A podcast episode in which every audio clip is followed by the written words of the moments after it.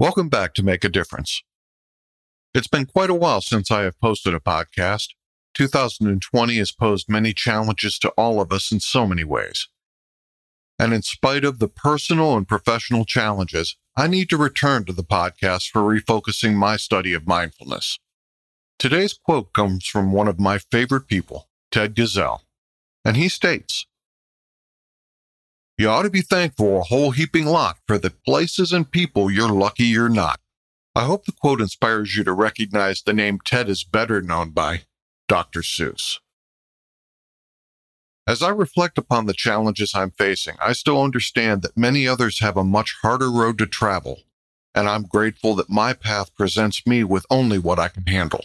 I need to remember that challenges are able to be navigated, and with daily mindful reflection, the solutions to overwhelming challenges will reveal themselves. That's what I'm thinking about today, and I'll see you tomorrow.